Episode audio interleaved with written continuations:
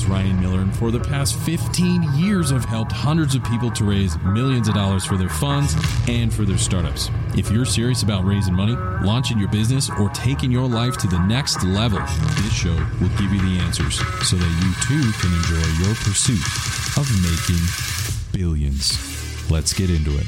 As founders and fund managers, we are stewards of sensitive information. We know that, and so do the hackers. But did you also know that startups and investment funds are some of the most targeted companies for these hackers? So, in this week's episode of Making Billions, I bring on my dear friends Matthew Carr and David Williams from AtumCell. These guys support fund managers to secure their data, lower their risk, and prevent you from massive litigations from these attacks. Securing your operations while outsmarting the criminals are all critical skills we need in our pursuit of making billions. Let's get into it. Hey, welcome to another episode of Making Billions. I'm your host, Ryan Miller, and today I have my dear friends David Williams and Matthew Carr from AtumCell. Matthew and David are cybersecurity experts at their firm, AtumCell. They help founders and investment funds to protect themselves and their investors from catastrophic losses from hackers and data breaches. See, Matthew holds a national security clearance where he helps to protect critical infrastructure of entire countries against some of the most vile threats out there today.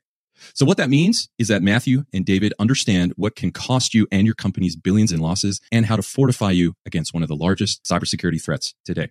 So, David, Matt, welcome to the show, fellas. Hey, Ryan, it's great to be here. You know, we love the show and always uh, am entertained by it, but you always learn something too. And I was really enjoying some of the recent episodes, and I, I won't give it all the secrets away, but uh, Fred Carey really impressed me with his secrets.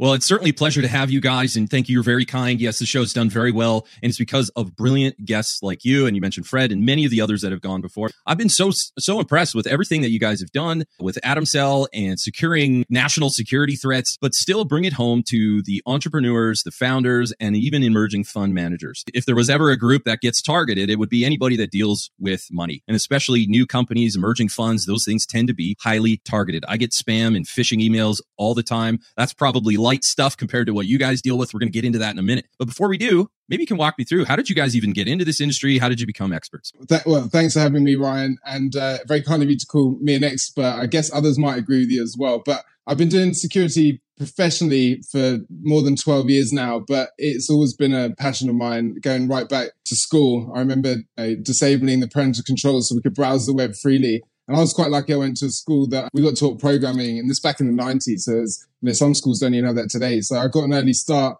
my mum was in the movie industry and she had one of the first MacBooks with ClarisWorks, all that kind of stuff. So yeah, I got good internet access early and my interest has been there ever since. I published a lot of research in the areas of cyber terrorism, sort of attacks on physical equipment, physical infrastructure even relating to things like economic terrorism and also like novel research around areas like penetration testing and red teaming and presented those all those sort of large cyber conferences like DEF CON, B-Sides and more. Yeah, I do in fact protect critical infrastructure against threats. We call it adversary simulation. So my job is to go in there and basically pretend to be a bad guy and and test the defenses that the good people have set up. That work has led to the discovery of a couple of zero days that affected national security. Hopefully, these countries that I've worked with are all the more safer for it. Wow. So all I heard is you're a modern day superhero. That's phenomenally impressive. So thank you so much for the work that you've done. But that's only half the story, David. You're equally a, a, rock star, and your work has gone on to help get Matthew's expertise into the business world. Maybe you can talk a little bit about your role at AtumCell and, and how you became an expert. So thank you, Ryan. Luckily, I had a bit of a head start on Matthew since I was born about 20 years earlier, and my mom didn't have a, a MacBook or she wasn't on the internet because neither one of those things existed when I was getting started. but I did get my start actually fooling around with uh, with computers back in the mini computer and mainframe era, and I had a job actually at a hospital, a VA hospital, working over the summer and did some of the first programming on decision support for diagnosis of patients. So had my start working with technology and healthcare. Went on from there, did consulting, went to Harvard Business School, worked for Boston Consulting Group on technology and healthcare, and in particular, started my own uh, healthcare consulting firm back about 20 years ago or so. And then Matthew and I teamed up when uh, one of his associates contacted me to say, Hey, we scanned the whole internet. And did you know that the most vulnerable organizations in the world are hospitals in the US. And I said, you know what? They're vulnerable. They're lousy customers. You know who's a better customer? Private equity firms and other financial managers. That's how we got together. Wow, that is phenomenal work. And I know me and all my colleagues and even people listening in 100 countries around the world are certainly grateful to know that there's guys like you that are working hard to secure funds. I mean, there's a lot of impact both in the upside and the downside when it comes to private investments. And regardless of whatever direction your startup or your fund goes, if there are people who are waging some attacks on your company, trying to steal customer data or worse, some capital, just note there's guys like uh, David and Matthew and AtumCell who are there securing that. That. Now, that being said, maybe you can walk us through a little bit of AtumCell, your company, and how it relates to the private equity and startup world. You know, Ryan, you said something very important back there about cybersecurity being both the downside and upside. Interestingly, most people think just about the downside, which is, hey, what if I get hacked? Somebody steals my money. I, I, you know, someone's going to do uh, competitive espionage on me. But there's actually, in this day and age, an upside to it, which is that data privacy and cybersecurity are things that people want to know. They want to know I'm working with an organization that is actually protecting my data and they're very aware of it. And so it's not just a downside, it's also a possibility to build great value. What we do is work with private equity firms, in particular in the middle market, who are now seeing this as very important to them. They're finding, first of all, as, as you said, that they're right in the middle of anybody that wants to be a scam. So, you know, go where the money is. The portfolio managers want to deal with this, but when their limited partners come and say, "Hey, what's the what's the cybersecurity posture of your portfolio companies?" They say, "I don't really know."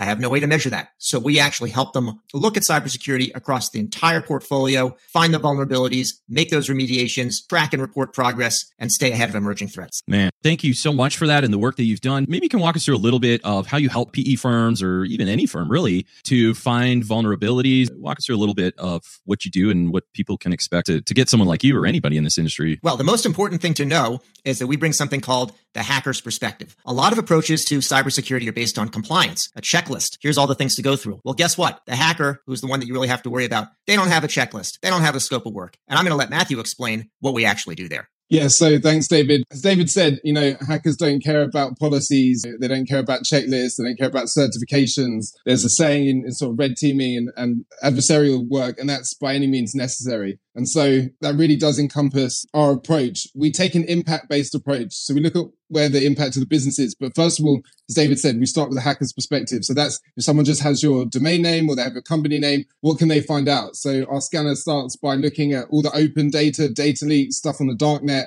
picking all that stuff up. That's where we find passwords. That's where we find leaked documents. And in fact, the scans that we've done have helped, uh, I, I can't name names here, but have helped some very large companies identify data breaches before they were even aware of them themselves. Part of that scan identifies infrastructure. We commonly, with companies we work with, find things that they didn't even realize they had online. So that's the key part of it as well. Like what, what is exposed, what is out there. That includes systems that we were told were developer only systems, but were in fact available to anyone with an internet connection once we look at that and we've mapped everything, uh, all the information tied together, then we basically look for vulnerabilities within those things, which can be known and unknown. We also look for poorly configured systems. An interesting sort of takeaway from my experience in red teaming and pen testing is everyone talks about vulnerabilities and vulnerabilities are given IDs. So if anyone's ever got an email that says CVE 2023, this, uh, something affects something else, I can actually count on one hand the amount of organizations that I, I breached using known vulnerabilities. Uh, the larger the organization, you would typically always find a poorly configured server.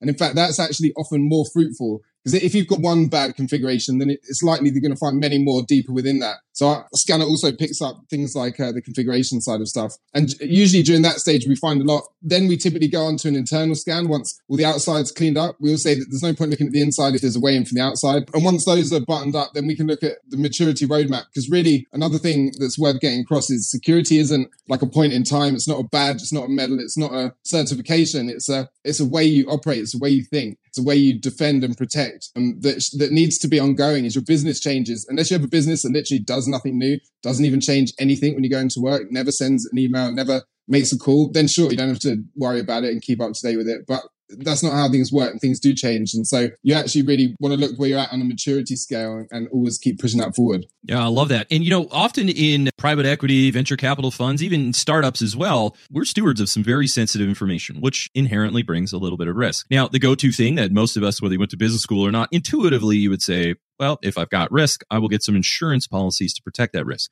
However, insurance companies know the more the risk, the higher the premium. So my thought here is that perhaps those people that want an insurance wrapper around their company, their fund, or their portfolio of companies that they hold within their fund, my assumption here, keep me honest, fellas, is that your work will also not only reduce risk, but probably reduce insurance premiums, giving a higher valuation profile likely that's up to the market. But have you seen that your work on improving downside risk also helps companies to improve valuations and risk premiums? Ryan, one of the things we do, we call it insurance readiness scan. Mm-hmm. And so what we'll find is that the insurance companies will, most of them use at least some sort of a questionnaire. Some might also use a more primitive version of the sort of scanner that we have. And so we'll help a company get ready for their insurance negotiation by doing the scan ourselves. We'll say mm-hmm. the insurance company is going to ask you these questions. They may do this type of a scan. And so we actually do, first of all, feasibility scan to make sure they can, they're in a good spot before they put that application in. They help them clean things up and do the insurance readiness scan so that they are ready to go out to the market. So what it does is it enables them, first of all, to be able to get cyber insurance, not to have so many exclusions, and potentially, depending on the carrier, to get better premium as well. Now, over time, that does translate into a higher valuation for the company. And that's where, to go back to the point about uh, upsides and downsides, the upside is that if you are an organization that can demonstrate that you are keeping data safe on your customers and your vendors and your partners, you're going to be more valuable in this world. So we do see this happening. My job is also to simplify, to take all the technical wizardry that Matthew and his team come up with and translate it very simply. Whether or not you understood everything that he said before about what he does is one of the things that a hacker thinks about is if there's a misconfiguration, they can go and say, your computer is my computer, which means that they can do whatever you could do with your computer and actually, frankly, more because they know what they're doing with it better than you. Stay with us. We'll be right back. AI is changing the game of business. Will you be on the winning team? I'm Jordan Wilson, the host of the Everyday AI podcast, and your coach to help you learn the X's and O's of AI. Artificial intelligence isn't just a new player in the game, it's a new sport altogether. So if you don't quickly put AI into play, your competitors will run up the score. I've spent my whole life building winning teams, from coaching basketball to working with big players like Nike and Jordan Brand. My next move? Helping you win with Everyday AI. Listen wherever you get your podcasts or on everydayaipodcast.com. Let's tap into AI together and put points on the board.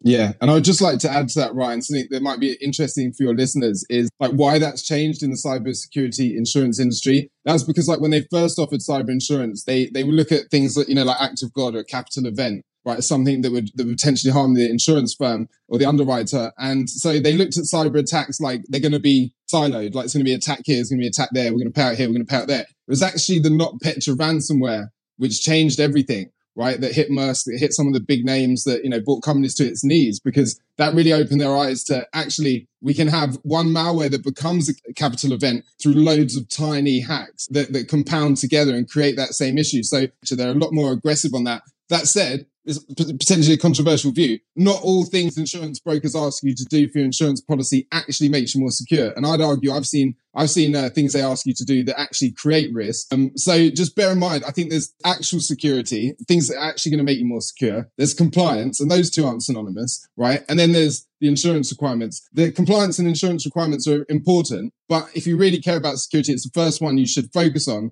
whilst you're doing the other two activities alongside. Wow. Well said. Ryan, before we leave this insurance topic, I can't uh, help but tell you a, a story, uh, which is that sometimes the portfolio managers add value by negotiating insurance on behalf of their portfolio companies, or they'll bring in a, a group and, and, get more attention that way. Yep. So, one of the things we've seen hackers go after is the private equity firm itself and say, instead of looking at 35 different companies in the portfolio separately, why don't I go and find the one master list that shows what is the cyber insurance limit on the policy for each one of the companies? And then I know as a hacker, I can go and ransom each of the companies for their insurance limit. That's happened. And that is a case of not adding value if you are a private equity firm. Oh my goodness. So they're smart in many ways. Uh, the evil geniuses behind hacking you, they are able to back into the market economics of how much they can scam you. One of the things that I've noticed in investment funds is there's one clause where people can can pierce the veil of protections through an LLC and a limited partnership. And that is typically in the fund world is something called gross negligence. Now, my assumption, keep me honest, but my assumption here is if there is something in your company, a risk, for example, that you either knew and knew about it and didn't do anything, or you should have known about it and still didn't do anything,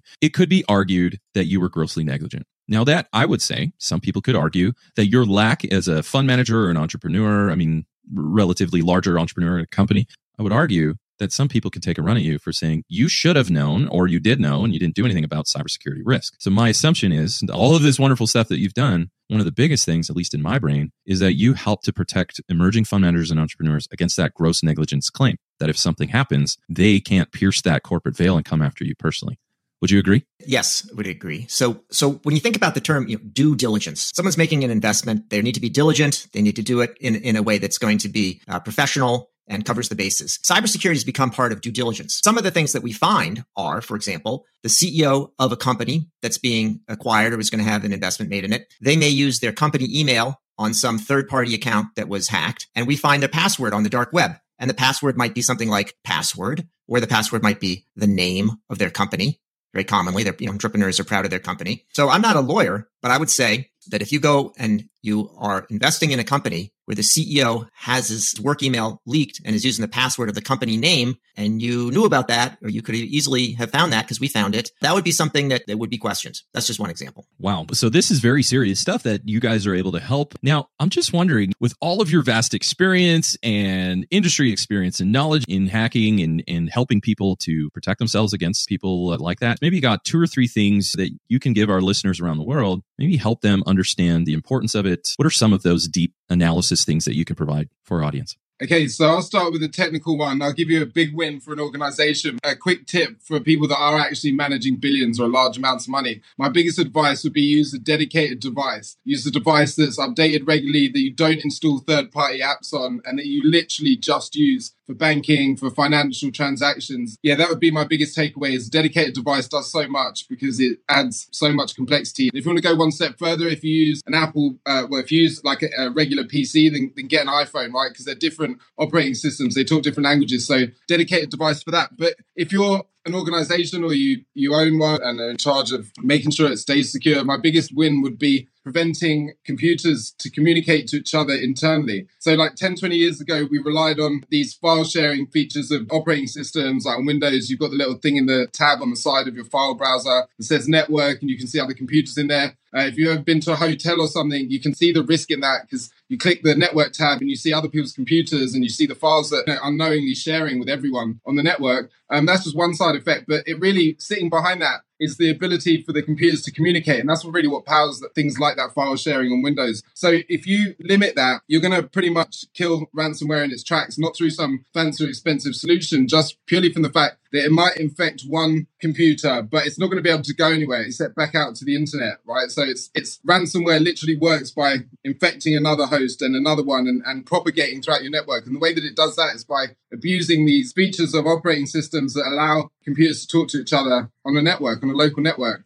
And you're also really going to eliminate 80 to 90% of other attacks. Because again, if I get onto a computer and I can't talk to anything else, then you've really got to be lucky to have landed in the one that has the keys to the kingdom, right? Like the database passwords or keys. Most of the time, the campaigns are going to come in through a department that aren't necessarily paying attention to that risk. I, you know, I hate to single them out, but it, I see it all the time. The marketing department, right? They're used to signing up for loads of services. They're used to trying new platforms. So they get a lot of emails. Sneaking one into them is often a vector that works, right? They love to click on stuff. That's basically what they want. They want clicks. So they're used to clicking. Whereas, you know, other departments sort of more experienced with that. Like the finance department, they're, they're naturally in tune to risk. Uh, so they're pretty hot on that. So to eliminate any of those concerns, just stop the computers being able to talk to each other internally. The thing there, Ryan, is before you do that, make sure that you don't rely on any internal system to communicate with, like a file server. And if you do, before you block that uh, ability, make sure you allow that to continue to communicate. Man, brilliant. How important is it to implement something simple? I'm going to go through a very, very basic, but what about firewalls? Is there a spectrum of how strong a firewall can be? Is there something people could do right now with firewalls in their company? Yeah, absolutely. And here's a big one. I'm glad you mentioned that because what I often see is firewalls are configured to prevent things coming in. And that's all well and good. But an analogy I give is like if, if you have a house party and you invite guests over, but you're worried, you're suspicious a few of them might be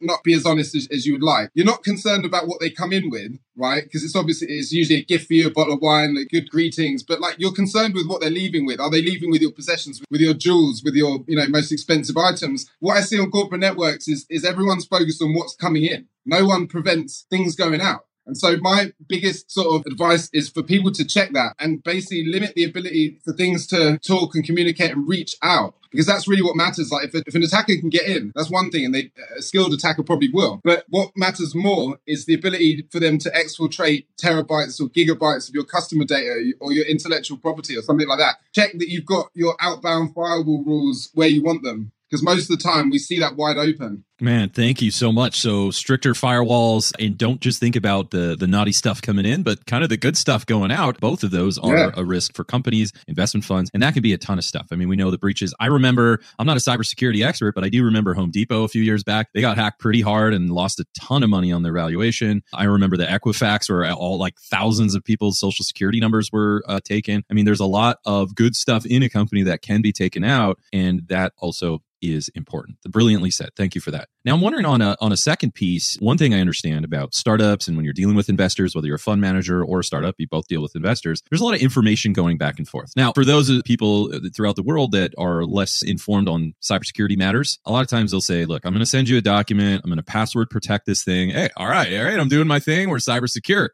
Aren't we? What uh, what do you guys see as far as securing documents with passwords? Is it a good idea? Is there a better way? What have you found? Well, Ryan, you may not be a cybersecurity expert yet, but you're heading in that direction. Is what I would say. Right. So we'll, I'll wait to I'll wait to hear you do your own show on cybersecurity because you're exactly right on passwords. How often have you seen this happen, Ryan? Someone sends you a password protected document because they really want you to look at this. You know, they really need to be careful with it and they want it to be confidential. And then they'll send you the password either in the same email or another email, or if they're really fancy, they're going to text it to you later. Well, guess what? If I'm a hacker and I'm not, but I know some, and I come on to your system, I'm going to look in your email and your sent files, and I'm going to actually just search for passwords. And I'm going to find the document, and then I'm going to find the password. And I'm going to have all of those documents that you sent with the password right there. I can open it up. Same thing on the receiving end. People receive a lot of documents that were sent that way. You know, you're going to get all the passwords and the and the documents that way. So it is a good idea to password protect a document. However, don't send the password by by email or text. Instead, we actually have a free tool because we see this happen so often. And go to atumseal.com. That's A T U M S E A L.com. Put the password in there and it will generate a link that can only be opened one time. So then you copy that link and you send it. You don't send the password, you send the link and then they can open the link. The password is there. They can put it in, put it in their own secure place. That way, what happens is that when a hacker comes in, finds your email, they'll just find all these useless links that they can't open and they'll have the password protected documents. So that is a big one, Ryan. And we see there's a trade off between security and convenience. So you want to be secure, but then, hey, I got this great pitch, but I'm going to send it to this investor. The last thing I want to do is bother him or her with, oh, I've got those passwords, sign into secure email and all that. That's why we created AtumSeal. Keep it super simple. Break that trade off between security and convenience. AtumSeal is both. Wow, I love that. So AtumSeal, A T U M S E A L. So like uh, sealing an envelope, it's kind of the same thing. So yeah, so don't, don't send the document with the password in the same email. Yeah, and again, it's like the, the idea with a seal, like in the olden days, like back in the George Washington days, you would send something and you'd put your seal on it, right? And when it and you'd send it with a courier to see if they were trusted. Now, the courier might open it, but the recipient then would know they'd opened it. They tampered with it. Same idea here. Sure, somebody could intercept that link, but if they open it and then the next time, you know, when the real recipient gets it, they'll say, Hey, I can see this has been tampered with because somebody already opened it. That's the concept behind the scene. Wow, brilliant. And what, what a great product. Thank you for that. Let's see if I can get three useful tips out of you guys. Yeah. I mean, we got two, we got more than that, to be honest, out of this whole interview, but these are tactical things that people need to start thinking about implementing right now. That's what we're trying to do is to help you level up around the world is saying, listening to AtumCell, this company with David and Matthew, they're giving you stuff that you can do right now to level up and obviously reach out to them, contact them. They'll help you to really go the full gamut but they've been extremely generous for coming on the show and just giving us some of their wonderful wisdom. Now, that being said, that wonderful pump up, and not that I've ever sent an email with a password in it, of course, only everyone else does that. I've certainly never done that, right? Wink, wink. right. Yeah, okay. So, that being said, final thing on that, you know, one of the big things in managing a fund or raising capital, right? There's a very high stakes negotiation. The thing that we commonly do, whether you're a founder or a fund manager, is you set up what's called, say, a data room or a deal room, something like that. In that room, you have a ton of sensitive information, banking information, bios, background checks, financial disclosures, legal documents. There's all, I mean, and more. I can keep going, but you get the idea. This is a one centralized place that I assume is kind of the honeypot for a lot of hackers. What are some inside viewpoints or tips that you can give for people that are building data rooms, but doing it with cybersecurity in mind? Well, let me introduce it and I'll let Matthew describe it. So, in the data room itself, the first time Matthew had seen a data room, because he hadn't been on the financial side, but more on the uh, on the cyber side, he said, "You know, because we're working on due diligence. Do you know they just gave me access to everything? You know?"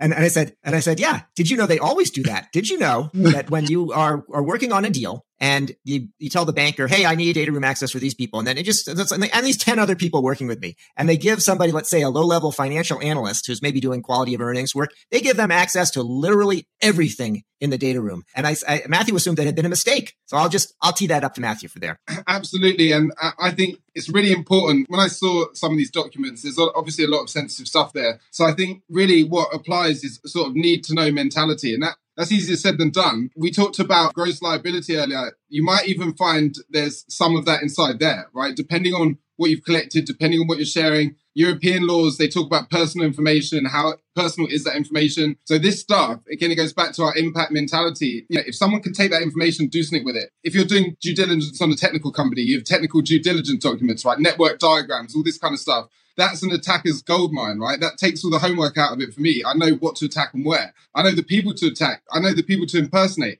This is purely from the cyber side. If you look at it from the legal side of GDPR, like what information do you have? So you can basically employ a tactic, document classification. You should really do that anyway if, if you're serious about security. But basically look at stuff like what could truly be public. The way I see this is by public, I mean, if I literally took all these documents and posted them on social media, is that okay? Right? That's to me is public. If you can do that, like your website is public, all that kind of stuff, sure and then just really just like up the ante. Uh, we use a document like DC1, DC2, document classification one, that's public, and it goes right up to uh, like restricted. So try and apply that at least theoretically, and then restrict access. So all, a lot of tools, uh, data room tools, or like the common cloud services that people use, they have the ability to share exactly what folders you want with who. So that's what you should do. I, what I see is, you know, I'm going to call it out for what it is. It's the lazy approach, right? It's just, you know, you click share on the root folder and you share it. I would say to people, just watch out for the risks that might impose. And for all we know, we don't know. Data rooms could have been the source of attacks in the past. I mean, from what I've seen, it would not surprise me at all.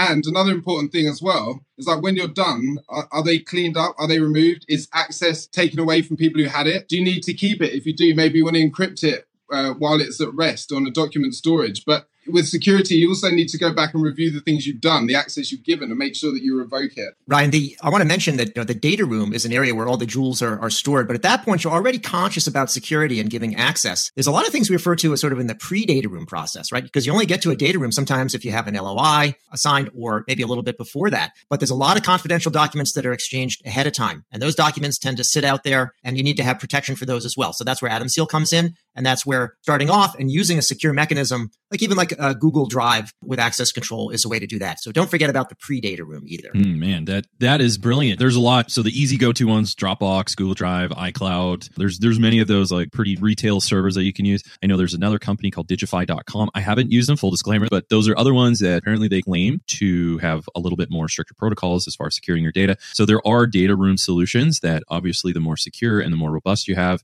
there's obviously going to come with a small price tag to that, and then there's maybe more free uh, solutions. But like I said, uh, in in the words of Matt here, just don't give access from the root file, or don't give everybody access to everything. Learn to control that access.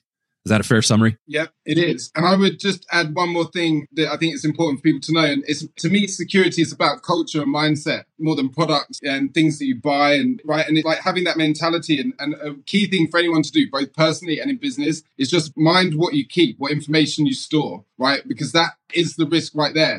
Like we often say to ourselves and our clients, a hacker can't hack what doesn't exist, right? If that data is not there, they can't hack it, right? Is that's profound, right? But it's true. And so you really want to get into the mindset of just keeping a check on that. Anything that's really sensitive for me, I back up in multiple external drives that are disconnected. It's known as cold storage. So they're not constantly attached to the workstation. You would have, if you wanted this data, and I, my operational security mindset is saying, don't say this out loud, but I'm going to say it, is if you wanted this data, you'd have to break into my office and, and physically steal it right? Because you can't hack it. Yeah. So if you have that sort of mindset, that's going to really make a massive difference. Again, you can't hack what's not there. That's just the fact. That's brilliantly said. Right. I know you have uh, listeners all around the world, and there's different uh, data protection regimes in different places. So for people in the US, you hear about GDPR. The way you usually hear about it, and this is the data protection scheme uh, in the European Union, the way you usually hear about it is a big fine against somebody like Facebook or Google uh, for violating it. There is some real logic to it uh, which is that collect the minimum amount of information. You know, we have the mentality, especially in the US, there's a lot of consumer data. I'm going to collect all the browsing data. I'm going to collect all the data that anybody is, is sharing with me in any form, and I'm going to keep it forever. And I'm going to use it for analysis, or I don't know what I'm going to use it for, but I'm going to keep it. Well, a hacker can get in, they can breach that data. And then how are you going to feel and how's your reputation going to take a hit when people that just actually applied, let's say for cell phone service and didn't even go with you, their information is, is hacked and it's out there. So you want to have the minimum amount of information. A good way to start with that is when you're founding a company, you put in data privacy by design, minimum collection of data by design, start it off early rather than years later trying to go back and to deal with it. So minimum amount of data collected. It's a different mentality. Yeah, brilliantly said. So as we wrap things up, is there any last minute things, anything you want uh, our listeners to know or ways to contact you, anything at all? For sure. So I would say, you know, I know we, we said this is the Making Billions podcast. I, I think the way you're going, and plus with a little bit of inflation, before we know it's going to be making trillions. so people, you might want to reserve that uh, that bookmark if you if you haven't done. Uh, speaking of bookmark, I mentioned already AtumSeal, A T U M S E A L dot com, where you can generate those one time links for the passwords. But we also uh, do this hacker's perspective scan that Matthew was talking about early on. And, and, that's a way for an organization to find out, hey, what can a hacker see about you? And the truth is, if anybody in, in uh, network security is out there, anytime you plug something into the internet, you put it online,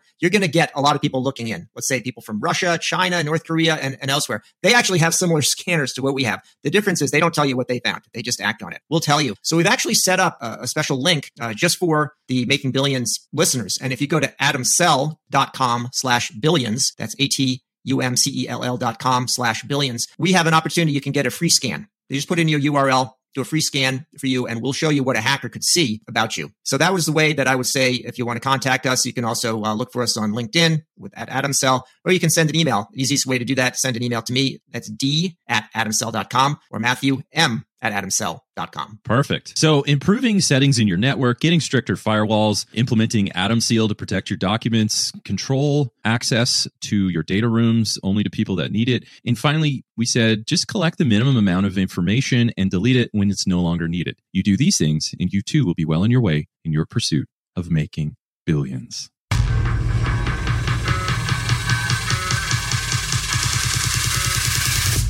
Wow, what a show! I hope you enjoyed this episode as much as I did. Now, if you haven't done so already, be sure to leave a comment and review on new ideas and guests you want me to bring on for future episodes. Plus, why don't you head over to YouTube and see extra takes while you get to know our guests even better?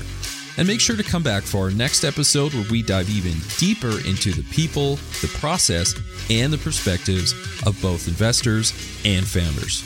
Until then, my friends, stay hungry, focus on your goals, and keep grinding towards your dream of making billions.